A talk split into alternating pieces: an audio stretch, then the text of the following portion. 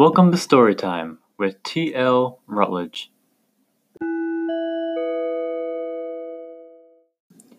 This is your narrator speaking. Please sit back, relax, and enjoy the story.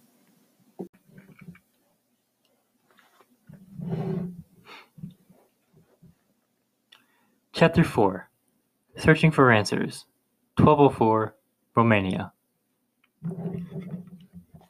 Rather than seeking the gypsies first, Alexander chose instead to search for Marcus. He knew that wherever his brother was, he was in a bad condition and needed his help. After weeks of searching in hostile territory without a single sign of Marcus, Alexander decided he could not continue any further without first obtaining the answers the gypsies held. He knew it would be another three days' ride to reach Romania, and though he dreaded the dangers of traveling on the main roads, he trusted that his safety and good luck so far would continue. On the third day of his journey to Romania, however, Alexander stumbled upon a small out of the way village. He reasoned that if Marcus was still in Byzantine Anatolia, he would seek out shelter from the hot sun here, and that was a welcome prospect to Alexander as well. Along the dry and dusty road, trees were scarce, and a village offered a welcome respite. Alexander wrapped his head with his cloak to keep his identity hidden the best he could. An English crusader would not be welcome among the people of this region. Alexander kept to the shadows, trying to listen for any word of Marcus's presence. He soon concluded that Marcus wasn't there after all. If a stranger was staying among the villagers, there was there would certainly would have been whispers all over town about it. Unfortunately, Alexander's plan to escape the village unseen didn't come to fruition. He had waited till sundown, hoping to leave during the cover of darkness. He had underestimated the villagers, however, and more importantly, their soldiers. Faithfully making their rounds, they had discovered him lurking near one of the village homes and chased him out of town like a common thief. Luckily for Alexander, that was all they thought he was a thief, not a crusader. Somehow his disguise had worked well enough to keep that fact hidden. As he continued north to Romania, thoughts of his brother and the great beast haunted his mind. He tried desperately to separate the two, to imagine that somehow the beast he saw in the camp wasn't Marcus, but he couldn't. Alexander knew that they were one and the same now, and that he had to find a way to save his brother from the horrible curse that fell upon him. Everything has a cure, Alexander reasoned. It's just a matter of payment. Though Alexander had little money to offer, it didn't dampen his optimism. He had always been that way, however. Marcus was always the realist. Alexander wondered how Marcus would deal with the situation if he had become the beast rather than Marcus. Alexander assumed Marcus would search for him, but rather than curing him, he would convince him that he could control the beast within him. To Alexander, however, anything short of a cure was pointless. A few miles after he crossed over into Romania, he was stopped by an elderly man with a glass eye. The man had been leaning against a wooden cart filled with little trinkets and food. Alexander assumed this man to be one of the gypsies, and that he must be close to the camp. I seek answers about a great beast that can only be defeated by silver, the elderly man pointed up the path and said, Large tent, in a very thick accent that Alexander had trouble understanding. He followed his directions to the gypsy camp nonetheless.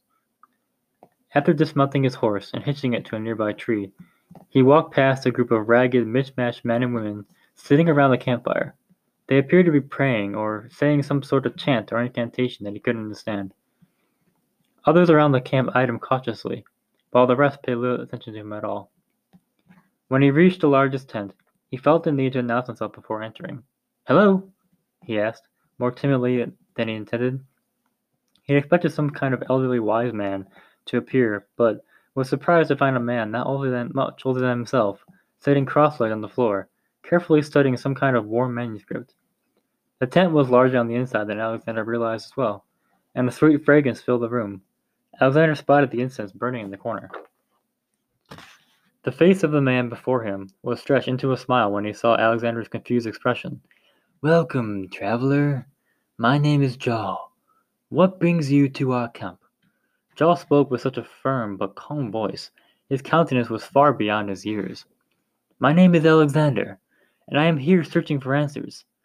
I've had an encounter with a great beast, and I fear no one else will listen to me if I attempt to tell my tale. Ah, yes. Please, take a seat. Jaw politely said in the same calm voice as before. He set aside his manuscript as Alexander sat on the floor across from him. The great beast you encountered. Was it large, with dark fur, dark blue eyes, and with enormous strength? Yes, that was it exactly. How do you know what it is then? Alexander's voice raised a bit more than he intended, but he couldn't help it. Excitement filled his mind. It was such a relief to have found someone that would believe him after weeks of weary traveling. He couldn't believe how easy it was for this man to figure out exactly what he was talking about. Calm yourself, boy, Jarl said. His calm smile gave way to a stern gaze that belied grave concern. Boy, how is this man, that many years beyond my own age, speaks with such authority, making me feel as if I'm a child and he is my elder? Alexander wondered. Jarl continued. What you encountered was a lycan, more commonly known as a werewolf. A werewolf? I thought that only to be myths. Is there a cure or antidote? Alexander was more confused than before. A cure? No. Why do you seek a cure? Jarl eyed him suspiciously. It's for. Alexander hesitated. He wasn't sure if he could trust this man. He had just met with something so dark and troubling. He decided to lie. It's for me. The beast bit me, and now I fear I will become like it. Are you certain there's no cure? Boy, I cannot help you if unless you speak the truth to me. I can see easily that you were not bitten by a lycan. Who are you trying to cure? I'm sorry, I just don't know who I can trust. It's from my brother Marcus. He was attacked by the beast in Constantinople. That same night, he became the beast himself and killed many within our camp. After a pause, he asked, How did you know I lied? Alexander was sharp and quick witted, and therefore he was not used to anyone seeing through his ruse. When you have seen the things I have seen, when you have lived as long as I have, you see through the facades, even though you may not always desire to. So, your brother, where is he now? How I wish I knew. I lost him. After his transformation, he ran away. I've been searching for him for weeks, but I can't look him anywhere. Interesting, Jarl answered, while stroking his braided beard. Interesting. I tell you he ran away, and that I can't find him, and all you can say is interesting? Alexander said, a bit aggravated. He felt like this man Jarl was toying with him. Interesting that he ran away, instead of killing every soul in that camp. It is uncharacteristic of him to flee. What could have caused him to do so? Asked Jarl with an intrigued expression, his calm demeanor returning once again. He saw me, looked into my eyes, and just ran away. I cannot help but think he recognized me as his brother. When a man transforms into a lycan, he cannot control his own mind immediately after transforming. At least not the first time. If your brother recognized you, as you say, he seems to possess a rare inner strength, and that is a good sign. He may soon be able to control his transformations. How could he possibly control them? Alexander pressed. A lycan transforms on the night of the full moon. As legend goes, it is a painful, racking experience the first time, but the second time, you must decide what kind of lycan you will be. What kind of lycan? There is more than one kind? What I mean is this Will man control the beast, or will the beast control the man? I see. But the one that attacked us, I couldn't even tell it was a man, or even partly human at all.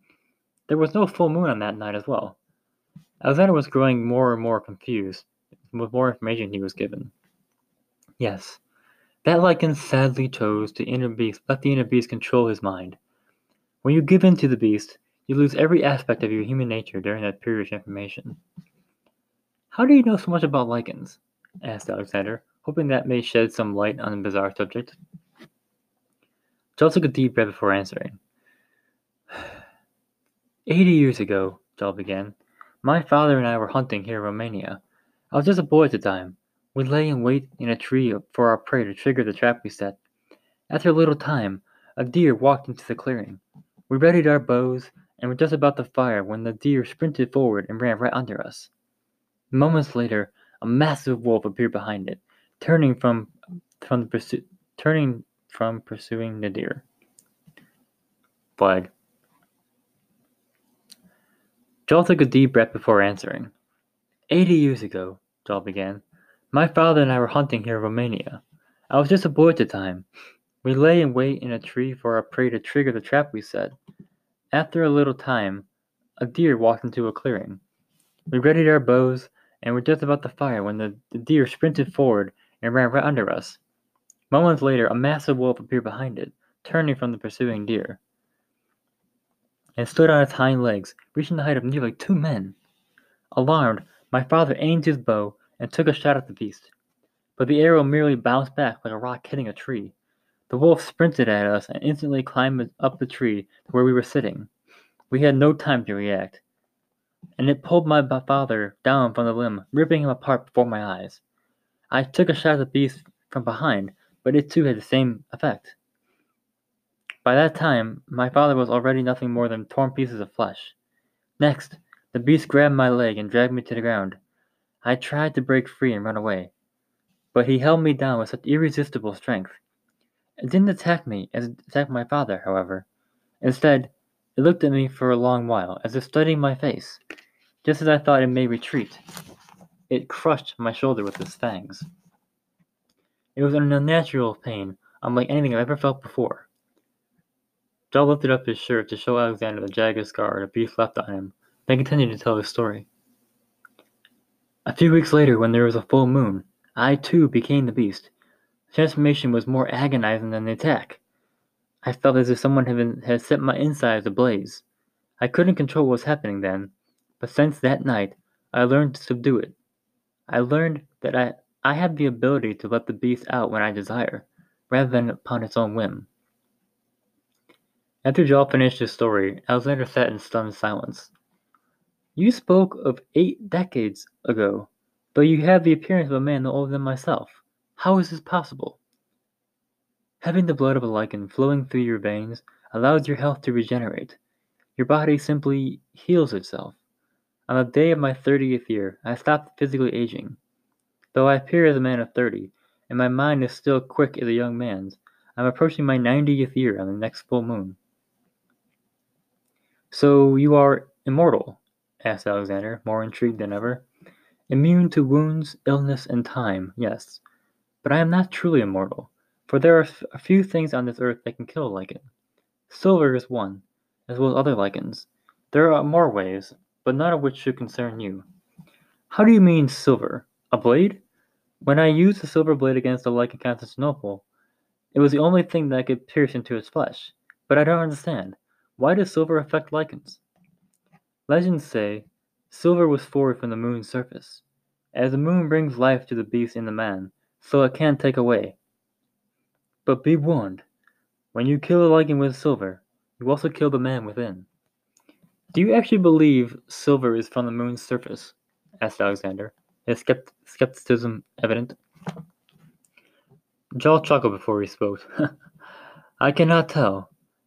People once believed silver could heal the sick, even that it could heal a man with lycan blood coursing through his veins. In a way, I suppose it does heal them by killing them and ending the torture inflicted on one's soul by having to endure this existence. So perhaps the legends are not so outlandish after all. I must find Marcus, Alexander said, growing worried with each new thing he learned from Joel. Do not fret. There is no full moon tonight, nor will there be yet for another week. He will appear as a typical man until that time comes. Even so, you must not waste time in finding him. Have you yet searched your homeland? No, not yet. It's a long and perilous journey back to England, so I suppose I should be off. Thank you for your help, Joel. You may have saved my brother's life. Alexander walked out of the tent, followed by Joel. He mounted his horse and prepared to ride off down the road, but stopped to see that Joel was also on a horse, riding up beside him. Alexander had a confused look on his face, but said nothing. Joel appeared to notice Alexander's look. Your brother will need all the help he can get, and who knows more about lycans than a fellow lycan? A man would be a fool to make such a precarious journey alone. You need all the assistance venturing back to your homeland. Alexander nodded and smiled gratefully. But something else was stirring in his mind. Joel noticed this as well. What is wrong? he asked kindly. It's just, how strange is it to find another lycan? You're the third I've encountered this past month. And before that, I never even knew lycans existed. Ah, yes. Once you've had an encounter with supernatural, other others become more apparent to you as well. With your mind opened, you start believing what you see, Joel explained. So I could have actually met other supernatural beings in the past. It's possible. Many will hide their true form in order to protect themselves or those around them. There is certainly a great possibility that you met someone who was not as human as you might have probably thought. Fascinating, Alexander responded. As they continued to ride down the dirt path, he pondered how far away England was, not just in distance, but in memory. How strange the days have become since the Crusades began, and how they grow even stranger. He contemplated to himself. A long journey lay ahead of them as the setting sun lit the distant hills on fire with this display of color. Alexander looked back to see the gypsy camp was now completely out of sight. He didn't know much about his new companion, other than he was a lycan, but he was thankful for his help. Alexander did not have the face to ride back alone. He pondered the idea that he may have met other creatures in his lifetime, others who only appeared as a man, yet could have been something else entirely. Mythology was never one of Alexander's interests, but now, knowing it truly exists in the world, he could hardly contain his curiosity.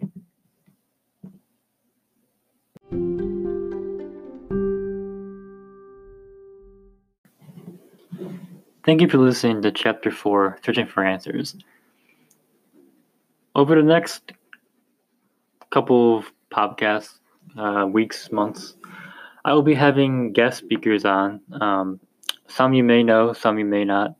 Um, the reason I'm doing this is because I want to have, uh, I want to be able to kind of help other people uh, get their name out there. And some already have their name out there. Some, like I said, you probably already you may have seen in movies, and some you may have seen on TV, and others you may have just heard on podcasts. But uh, nevertheless, I will have them on uh, this podcast, reading chapters um, last week, you heard um, Jeff Lynn from the Palm to Face podcast. He was my first guest speaker. Uh, if you want to know more about the Palm to Face podcast and palmtoface.com, um, you can find out more about that on palmtoface.com and at Palm to Face podcast on Spotify um, to get all the information you need for that there. It's a great podcast. Um, it's basically just um, things you struggle with that if you need something to help overcome the struggles and in a somewhat humorous manner and but still serious enough to understand uh, palm to face is a great podcast to listen to um, as far as other speakers i'm going to be having on this podcast i won't give them away just yet but um, they will be coming um, probably for sure starting next year, which is next week. But um, yeah, so I'll be coming. As far as the rest of this book goes, I'll be doing chapters. Uh, I'm gonna try to. Do, I'm gonna try to make it two chapters a weekend. Um, if not, it'll just be one. Um, but uh, thank you for listening, and have a good day. Thank you for listening to Chapter 4 Searching for Answers. Chapter 5 Blood of the Wolf will be coming next week. Thank you.